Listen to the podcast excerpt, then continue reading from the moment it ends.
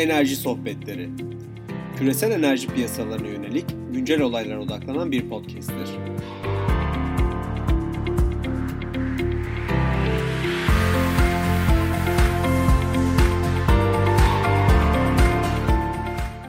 Merhaba 21 Ağustos 2020 tarihinde sıcak bir gündemle karşımızda Doktor Sohbet Karpuz var. Sohbet hocam merhaba. Merhaba Barış. Sohbet hocam bu yerli petrol ve gaz aramacılığı konusunda sen bizle pek çok insanla birçok şey konuştun. İstersen daha önce kararlaştırdığımız gibi bir anekdottan başlayalım. Bir yabancı ile geçen bir diyaloğum var. OME'deki mentörünle. E, bu petrol ve gaz aramacılığı ile ilgili. Ne o istersen onu bir dinleyicilerimizle paylaş. Evet.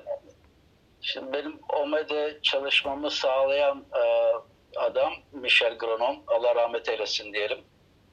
E, o zamanlarda 88 yaşında falandı. Bu e, King Hubert e, vesaire gibi o zamanlarda e, ki çok popüler önemli isimlerle McCalvey falan bu rezerv sınıflandırılması, kaynak sınıflandırılmasını yapan adamlarla falan çalışmış insanlardı. Ben benim mentorumdu. Onunla Türkiye'deki upstream exploration e, aramacılık sektörünü falan konuşurken önüme bir harita atmıştı. 1980'lerden 80'de e, Türkiye'de e, yapılmış sondajları nokta nokta gösteren bir haritaydı. O zaman yanılmıyorsam yıl 2004 falandı. Bir de 2003'teki harita, bir önceki seneki haritayı atmış, açmıştı. Ben tabii bilmiyorum neyin ne olduğunu e, şey söyledi. E, bu ikisi arasındaki fark nedir dedi. Ben ikisine de baktım çünkü başlıkları falan kapalı. Sadece harita var, e, noktalar var. Bana dedim arada bir farkı göremiyorum de, demiştim. İşte dedi bu dedi Birisi dedi Türkiye'de 1980 pardon 80'di galiba. 1980 yılında açılan 80 yılına kadar açılan sondajlar. Ötekisi de dedi 2003 yılı sonuna kadar açılan sondajlar. Yani dedi siz dedi Türkiye'de hep aynı yerlerde dönmüşsünüz dedi. Hiç böyle e, exploration mantığı şey yok dedi. Yani maceraya hiç girilmemiş. Hep bilinen yerlerde dön, dönülmüş dedi. O yüzden e, değişik örneklerde verdim. Mesela Kuzey e, Kuzey Denizi'nde de bunu Sayın Bakan da e, söylemişti. Norveç'te de yani ilk şeylerde bulunmadı. En basit de yakınımızda İsrail var. Adamlar 350 sondajdan fazla sondaj kuyu açtılar. 350'den fazla sondaj yaptılar ve bunun e, 330'dan fazlası boş çıktı. 1948'den 2009'a kadar. Ee, yani milyarlarca dolar para harcandı. E, Türkiye'de de şimdi offshore olarak e, baktığın zaman e, şimdi Sayın Bakan 9 tane e, deep offshore'u kastetti ama e, hem Karadeniz'de hem e, Akdeniz'de açılan bütün kuyuların sayısına baktığın zaman ya e, birkaç düzine bu kadar bu kadar büyük alanda e, çok az sayıda bir sondaj açılmış.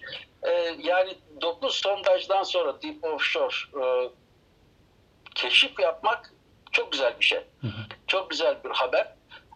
Bu şunu getiriyor. Türkiye'nin en büyük avantajı 3 tane kendisinin sahip olduğu sondaj gemisi var. İki tane de sismik gemi var. Yani bunlar sürekli çalışabilecek şeyler. Bu yabancı şirketlerin çoğusunda e, bunları kiralıyorsun ama kiralı istediğin zaman olmuyor. E, istediğin tarihte alamıyorsun. Çünkü e, bu şirketler şirketlerin bir takvimi var. Sıraya giriyorsun. yani adam sana belki bir sene iki sene sonraya sıra verecek. iki aylık, üç aylık dönem için. Yani Türkiye'nin şansı o. Dolayısıyla e, bu e, keşiften sonra e, yapılan sondajların e, sayısı artarsa belki çok daha farklı şeyler buluruz. Belki petrol buluruz. Yani neden e, neden olmasın ama e, aramadan olmaz. Kağıt üzerinde sismik çalışmaların gösterdiği e, şimdi mesela İsrail'de yine öyle çok şey vardı. Lübnan'da da vardı. E, büyük doğalgaz sahası bulundu falan diye. Ya bakıyorsun ne diyorsun e, e, şeyde teknik şeylerde e, hangi gemi orada sondaj yapıyor bilmem ne. Çünkü biliyorum e, orada sondaj yapan gemi yok ama e, şey diyorlar keşif diyorlar. Ama sismik çalışmalarda e, gösterilen e, şeyleri e, verileri e, insanlar keşif olarak kaybediliyor, e, kaydediyor. E, yani sondaj yapılmadan e, keşif olmaz. Ama yapılan her sondajda bir şey keşfetmez. Normalde özellikle deep offshore'da e, yani yüzde 35 yüzde 40 civarında e, başarı oranı ortalamaya baktığın zaman ama e, Norveç'e gittiğin zaman yüzde 57, 58, yüzde 60'lar civarında bir başarı oranı görüyorsun. Niçin? Çünkü e, sadece iki boyutlu sismik değil, üç boyutlu sismik atıyorlar. Ondan sonra çok iyi çalışıyorlar. E, hatta dört boyutlu sismikler var. E, belirli bir zaman geçtikten sonra dördüncü boyutu e, atıyorsun. Önceki çalışmaları e, çalışmalarla karşılaş, karşılaştırarak bir zaman süreci içerisinde süzüyorsun ve her şeyi iğneden ipliğe hesapladıktan sonra bir sondaj e, yaptığın için başarı orada çok yüksekti. Çünkü bir e, deep offshore sondaj gemisinin e, e, kiralayıp bu sondajı işte 2-3 ayda yapmanın maliyeti 100 milyon dolar. Yani bir anda 100 milyon doları riske atıyorsunuz. E, bu riski minimize etmek için bu sismiklerde ve her türlü e, e, çalışmalarda, teknik çalışmalarda inceden inceye e, inceden inceye ayrıntılar e, göze alınır. Dolayısıyla e, yani Karadeniz'de bir şeyler e, bulunacağına ben inanıyorum. Özellikle petrol bulunacağına inanıyorum. Birazcık daha doğuya gittiğimiz zaman. E, yani elimde benim de gördüğüm e, bazı sismik çalışmalar, uluslararası akademik makalelerde yayınlanan şeyler işte Hopa, Artvin e, açıklarında, Gürcistan sınırının e, oralarda falan e, çok güzel potansiyeller falan gözüküyor ama bir tane e, yerde açtın e, e, kuyu e, çıkmadı e, tamam burada bir şey yok demek çok yanlış olur. Yine Norveç'e e, gittiğimiz zaman e, Norveç'in neredeyse denizleri, Kuzey Denizi e, o bölge hemen hemen didik didik aranmış. Ama geçen sene ikisi 2019'da yanılmıyorsam 2019 e, başlarında e, yani güzel çok güzel e, büyük bir e, sağ keşfedildi. E, insanların şaşırdıkları şey ya biz burada her tarafı e, her tarafı aramıştık, e, sondaj da yapmıştık ama işte bazen sondajda bir metre bile bir şeyleri değiştirebiliyor. E, o yüzden e, sondaj yaptık da bulmadık, e, bulamadık demek yanlış olur. E, sismik veriler bir şey gösteriyorsa olabilir, şanstır. E, bir metre yanına, iki metre yanına bir şey e, girersin. E, veya tam sınırda bir şey olmuş olur. E, bir teknik problem olur. E, yani ümitleri e, kaybetmemek lazım. Dolayısıyla sondajları e, arttırarak devam etmek lazım. Yani e, gemilerin e, bakım haricinde e, karada durmamasında fayda var. Karaya yanaş, yanaşmamasında fayda A- Aslında burada e, dikkat edersek sanki Karadeniz'de TPA ilk derin yani kendi başına ilk derin sondajında bir rezerv bulmuş oldu. Çünkü burada da aslında o bölgede yakın bulunan rezervin bir takibi gibi olmuştu. Evet. E, şimdi bu olayda güzel. E, az önce Sayın Bakan'ın e, TRT'de bir e, söyleşi vardı. Onu e, tamamıyla e, takip edemedim ama e, bu şeye baktığın zaman Romanya'daki bloklara baktığın zaman orada OMV ile Exxon'un e, ortak olduğu e, Neptune Deep denilen e, bir blok var, bir parsel var. O parselde bir dalgaz e, keşfi yapılmıştı. E, şu anda yani şu ana kadar e, Akdeniz'de pardon Karadeniz'de yapılmış en büyük e, keşifti. E, 80 BCM civarında çıkarılabilir e, rezerv rakamı e, bahsediliyordu.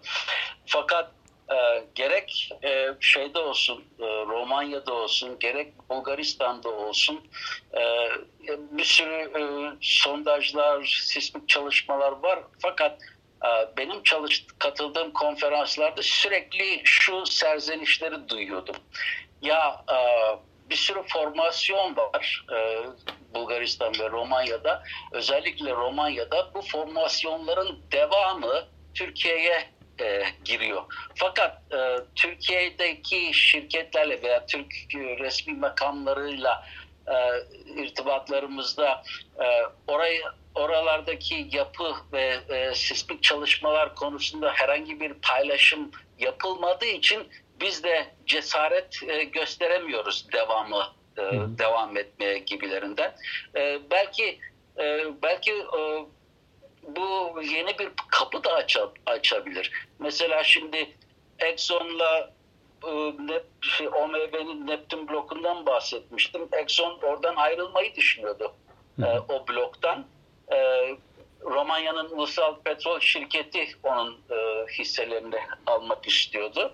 Ama şimdi bu e, daha geçen haftalarda tekrar gündemdeydi.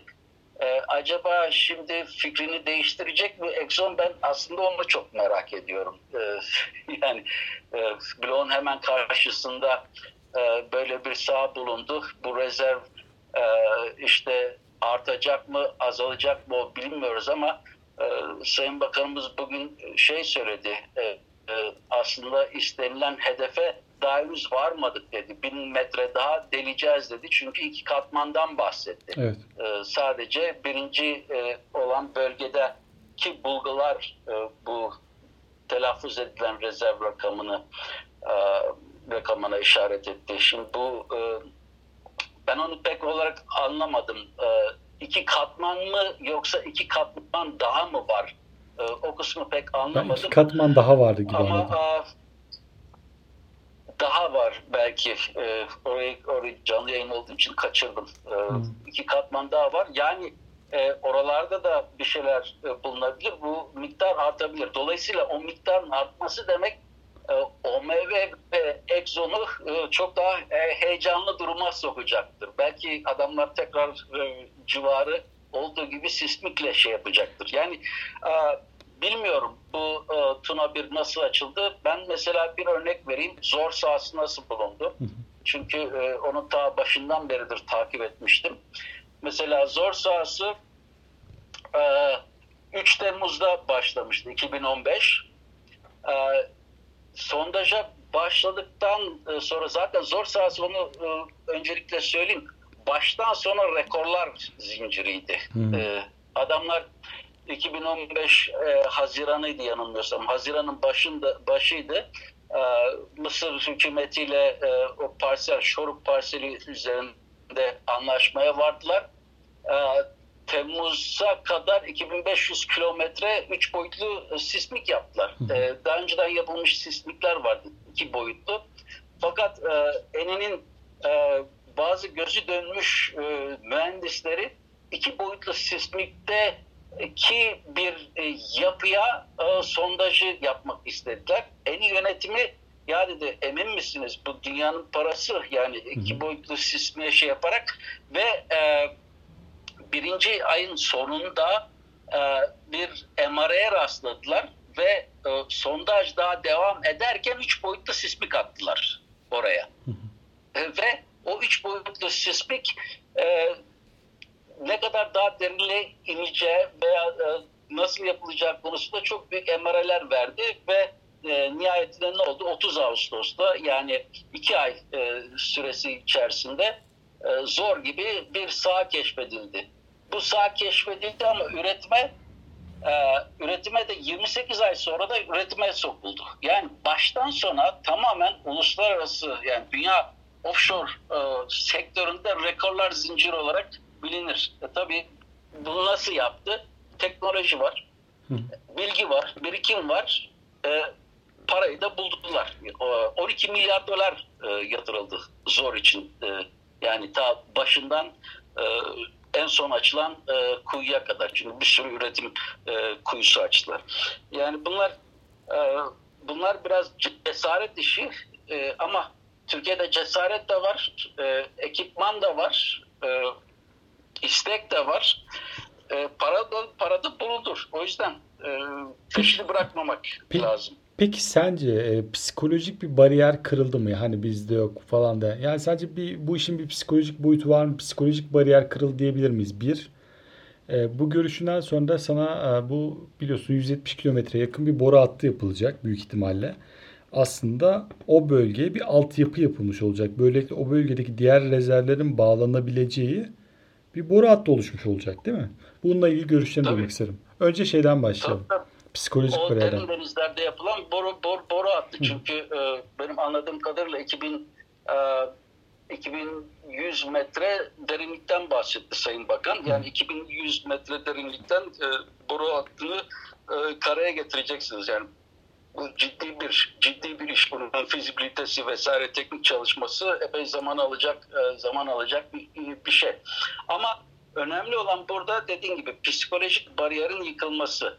Çünkü e, bir sürü konferansta özellikle upstream konferanslarına gittiğiniz zaman e, uluslararası ekspertlerin de uzmanların da söylediği şöyle bir şey vardı. Ya işte e, Türkiye'de doğru dürüst giant hiçbir şey büyük bir şey bulunmaz. Hep çünkü jeoloji müsait değil. Jeoloji müsait değil. Ben bu lafa çok uyuz oluyorum. Jeoloji müsait değil. İşte yapı müsait değil. İyi de kardeşim de Türkiye'nin jeolojisini biliyor muyuz?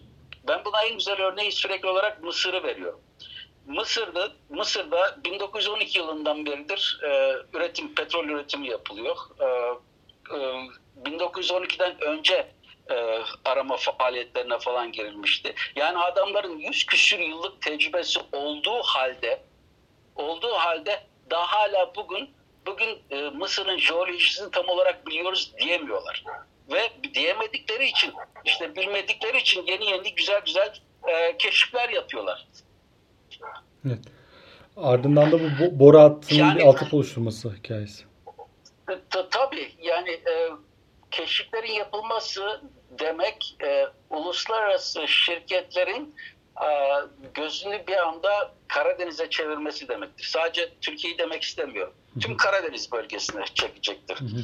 Belki bilmem e, e, bakanlık yetkilileri ve e, hükümet ne düşünür ama belki bir bu sondajın sonrasında tamamıyla istenilen yere derinliğe indikten sonra işte rezerv hesaplamaları yapıldıktan sonra belki Karadeniz'de başka bir sondaj yapıldıktan sonra e, etrafı yokladıktan sonra e, belki Karadeniz'i e, uluslararası arama ihalesine açmak e, gerekir. Hı hı. Yani o e, tamamen e, uluslararası şirketlerin e, gözünü Türkiye'ye döner. Çünkü diker. Çünkü e, bunlar çoğunlukla derin denizler. Derin denizler olduğu için büyük şirketler demektir. Büyük şirketleri Türkiye'ye çekmek demektir. Belki ne bileyim e, ben uluslararası ilişkiler uzmanı değilim. E, bunların belki e, Doğu Akdeniz'deki gerilim konusunda da faydaları dokunabilir. Peki bu böyle bir keşiften sonra sen sadece Karadeniz'de çalışacak bir dördüncü sondaj gemisi alır mıydın? Şu anda almazdım. Hı. Çünkü elimde üç tane var. Onları direkt Karadeniz'e yönlendirirdim şu anda. Hı. E, Akdeniz'de sular e, şeye kadar, e, durulana kadar. Akdeniz'de sismeye belki e, devam edersin. Hı hı. Ama e, güvenilen e, yerlerde ben sondaj sondaj yapardım. Yani şu anda belki dördüncü gemiyi almak e, biraz gereksiz olur. Önce eldekileri optimum şekilde kullanmak gerekir. Gerçi hem Kara, hem Kara, hem Marmara var e, tabii oradan hiç bahsetmedik. E, hem Akdeniz var bu üç gemi nasıl şey yapacak ama e, yapılır yani. E, durmazlarsa e, olur bakım haricinde. Peki e, Bence yeterli olabilir. sen e, bölgeyi iyi bilen, e, yani şu manada söylüyorum, Doğu Akdeniz'i iyi bilen, bu sondajları takip eden e, in- insanlardan biri olarak soruyorum. Şu anda 9. derin sondajında belki TPA'nın Kar- Karadeniz'deki ilk kendi başına derin sondajında diyelim ki e, bir rezerv buldu. TPA Karadeniz'de ileri doğru sarsan buradan bir 15-20 sondaj daha yapsa rezerv bulma ihtimalini nasıl görüyorsun? Daha fazla rezerv bulunursa bu neyi nasıl değiştirir? E, etki analizi nasıl yapıyorsun sen? Yani bu teknik hazırlıkla şansın bileşkesidir. Ee, bir e, son, yapılan sondajda keş, e, keşif yapmak. E, o yüzden e, bilemezsin ki yani e, sondaj yaparsın yaparsın kuru çıkar. E, ama e, şeyde ben olsam e, yani gaz için mi sondaj yapıyorsun? Hani petrol için mi sondaj e, yapıyorsun? Çünkü yapılar ona göredir. Başta bir amacım vardır. Hı hı. e, petrolü de es geçmem. Yani sadece gaz peşinde e, belki koşmamak gerekir. Hı hı. E, petrol o- da olabilir. Çünkü e, hem petrol hem gaz keşfi e, Türkiye'yi Türkiye'yi çok daha atraktif e, bir konuma koyar. Evet. Peki Ama e, aralık aralık vermeden yani e, dediğim gibi e, sondajlara devam etmek lazım. E, şimdiye kadar bulunmadı, evet bulunmadı. E, ama yeteri kadar e, aranmadığı için bulunmadı veya e, mesela karada da öyle. E, karada da de, deniyor ya Türkiye işte e, orada yok, burada yok, varsa küçük e, vesaireler. İyi de eskiden eski çalışmalara baktığın zaman mesela MTA'nın e, çalışmalarına baktığın zaman 1940'larda 1950'lerdeki çalışmalara e, çoğusunda e, MR'lere rastlandı Hı. ama e, ekonomik olmadığı için e, kuyu kapatıldı e, diye geçer. E, pe- iyi de e, petrol e, fiyatları e, değişti. Yani o zamanki teknolojiyle bu zamanki teknoloji aynı değil. Aynı kuyulara geri dönmek lazım ki o kuyuların derinliği 1000 metre civarındadır. E, e, hatta beş, çoğusunun 500 metre civarında. E, bugün bugünlerde 500 metrede kimse hemen hemen bırakmıyor. Evet. Yani e, oralara olduğu gibi e, tekrardan sismik at mesela. E, yani Sen bir yerde petrolde- bulduk demek çok eksik olur. Onu onu kastediyorum. Okey. Farz et ki e, Karadeniz'de ve Akdeniz'de Türkiye bu rezerv büyüklüğünden üretilebilir durumda bu rezerv büyüklüğünden 5 tane daha buldu. 6 tane daha buldu önümüzdeki 5-6 yıl içerisinde. E, 2026'ya 25'e kadar. Ne değişir? Tedarikçilerle ilişkiler nasıl? Bölgede ilişkiler nasıl? Avrupa Birliği ile ilişkiler nasıl değişir? Şirketlerle ilişkiler nasıl değişir? Bir senaryo yapalım sana. Ha senaryo tamam biz e, güzel güz- çok güzel bir noktaya e, şey yaptın. Şimdi e, senaryo derken şimdi bir tane Excel'imi açayım da.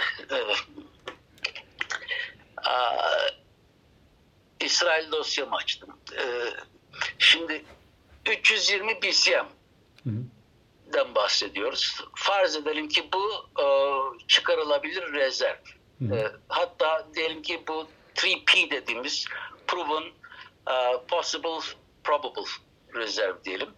E, 320 BCM varsayalım. Hı hı. İsrail'deki Tamar sahası ki e, dünyanın en büyük sahalarından bir tanesi olarak e, geçer halen. E, onun 3P rezervi yani e, Haziran 2020 itibariyle 342 BCM. Hı hı. Yani e, bu Sakarya sahası aşağı yukarı aşağı yukarı Tamar sahasıyla eşdeğer. Tamar sahasının üretim planına baktığın zaman ki benim de tahminim 3 aşağı 5 yukarı e, öyle. E, uzun süre plato üretimini içeriyor. Şu andaki e, üretimi e, 10.65 Hı hı. 10.60 e, BCM yıllık. E, bu 2030 32'ye kadar 10 BCM civarında üretecek. Yani e, 12 10 toplamda baktığın zaman 2017'den itibaren 10 BCM üretiyor. E, 17, 27, 37, 20 yıl 10 BCM e, üretim yapıyor, yapacak. Planı pl- planı o. E, dediğimiz gibi 342 BCM'lik 3P e, rezervi bu. E, Sak, bu Sakarya sahasında 3 aşağı 5 yukarı diyoruz. Benzer şeyde. E, benzer kalitede de olduğunu varsayıyorum. Çünkü e, Tamar rezervuarı süper kalite bir e, rezervuar ve süper kalite gaz. E, bunun da sabahleyin bakan söylemişti. Kaliteli bir gazdan e, bahsetmişti. Hadi bunun da süper kaliteli bir e, rezervuara sahip olduğunu e, düşünelim. Ve e, e, Tamar'ın üretim modelini uygulayalım. Farz edelim 10 BCM. Eğer 5 tane daha böyle e, daha böyle bir şey bulursak toplamda yıllık 50 BCM üretim demektir. Türkiye'nin Türkiye'nin e, tükettiği e, tükettiği gaz miktarı. E, böyle durum olunca Türkiye'nin hiçbir e, ithalatçıyla long term vesaire kontrat yapmasına gerek kalmaz. O zaman e, iki tane LNG tesisim vardır. Onları peak shaving için kullanırsın. Ötekilerinde ötekilerinde belki yol verirsin ve böylece doğal gaz ithalatında bağımsız olursun. Ha bir tane daha bulursun, ihracatçı durumuna gelirsin. Bundan yani bu bu her şeyi değiştirir. Bu politik dengeleri de değiştirir, ticari e, dünya ticaret dengesini de değiştirir. Yani diyeceksin ki 50-60 BCM'in e, ne önemi olabilir ki? Öyle durumlar oluyor ki bazen e, 50-60 BCM e, fiyatların birdenbire fırlamasına inmesine e, neden olabiliyor. E, o yüzden e, Türkiye'nin gaz ihracatçısı haline gelebildiğini düşünebiliyor musun? Dört tane daha böyle sağla sahip bulmakla. E, belki daha büyüğü bulunur. Şimdi afaki konuşuyoruz. Hı.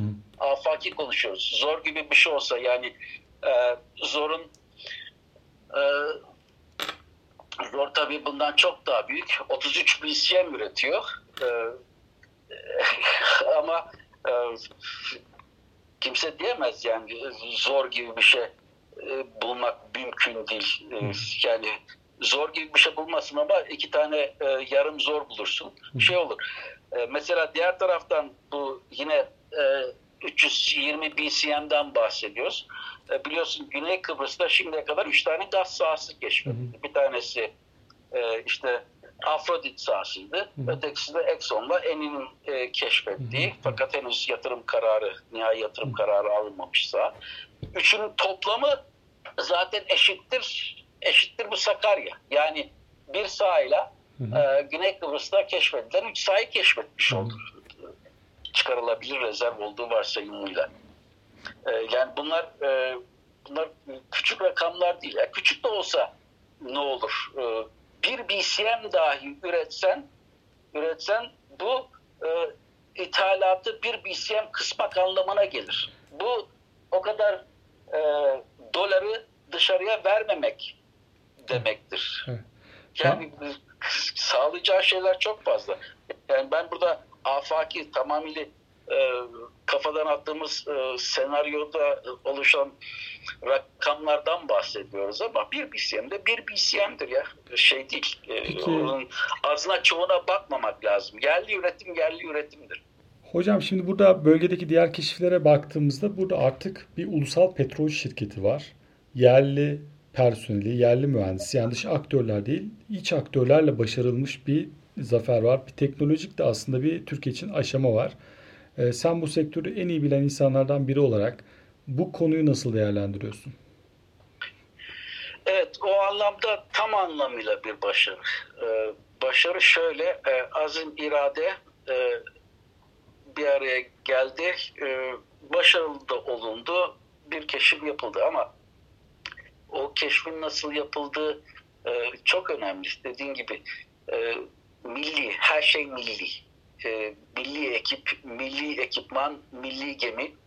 E, her şey her şey yerli malı e, diyelim. O tamamıyla yerli malı bir şeyle e, bir işi başarmak e, bazı e, yabancı şirketlerin e, bütün prosedürdeki e, daha doğrusu zincirin her halkasını e, ihaleyle e, ayrı ayrı servis şirketine vermekten çok daha iyi.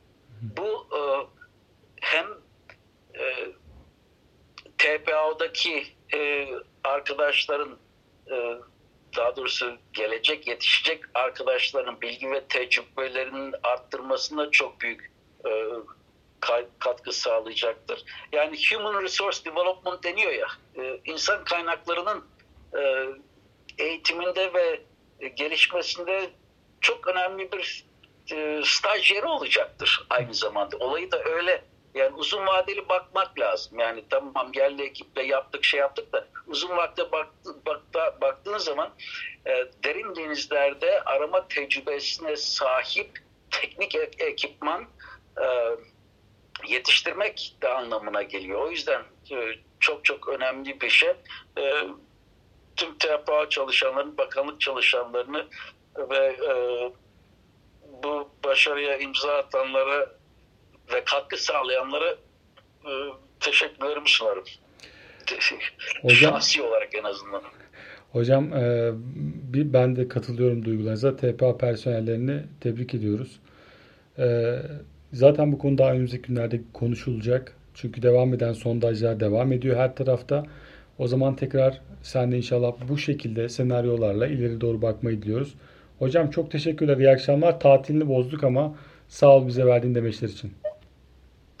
Sağ olasın. İyi akşamlar. Evet, sana. Evet, dinlediğiniz için teşekkür ederim. Enerji sohbetlerini Anchor, Spotify, Apple ve Google platformlarından takip edebilirsiniz. Web sitem üzerinden de iletişime geçebilirsiniz. Bir sonraki bölümde görüşmek dileğiyle. Hoşçakalın.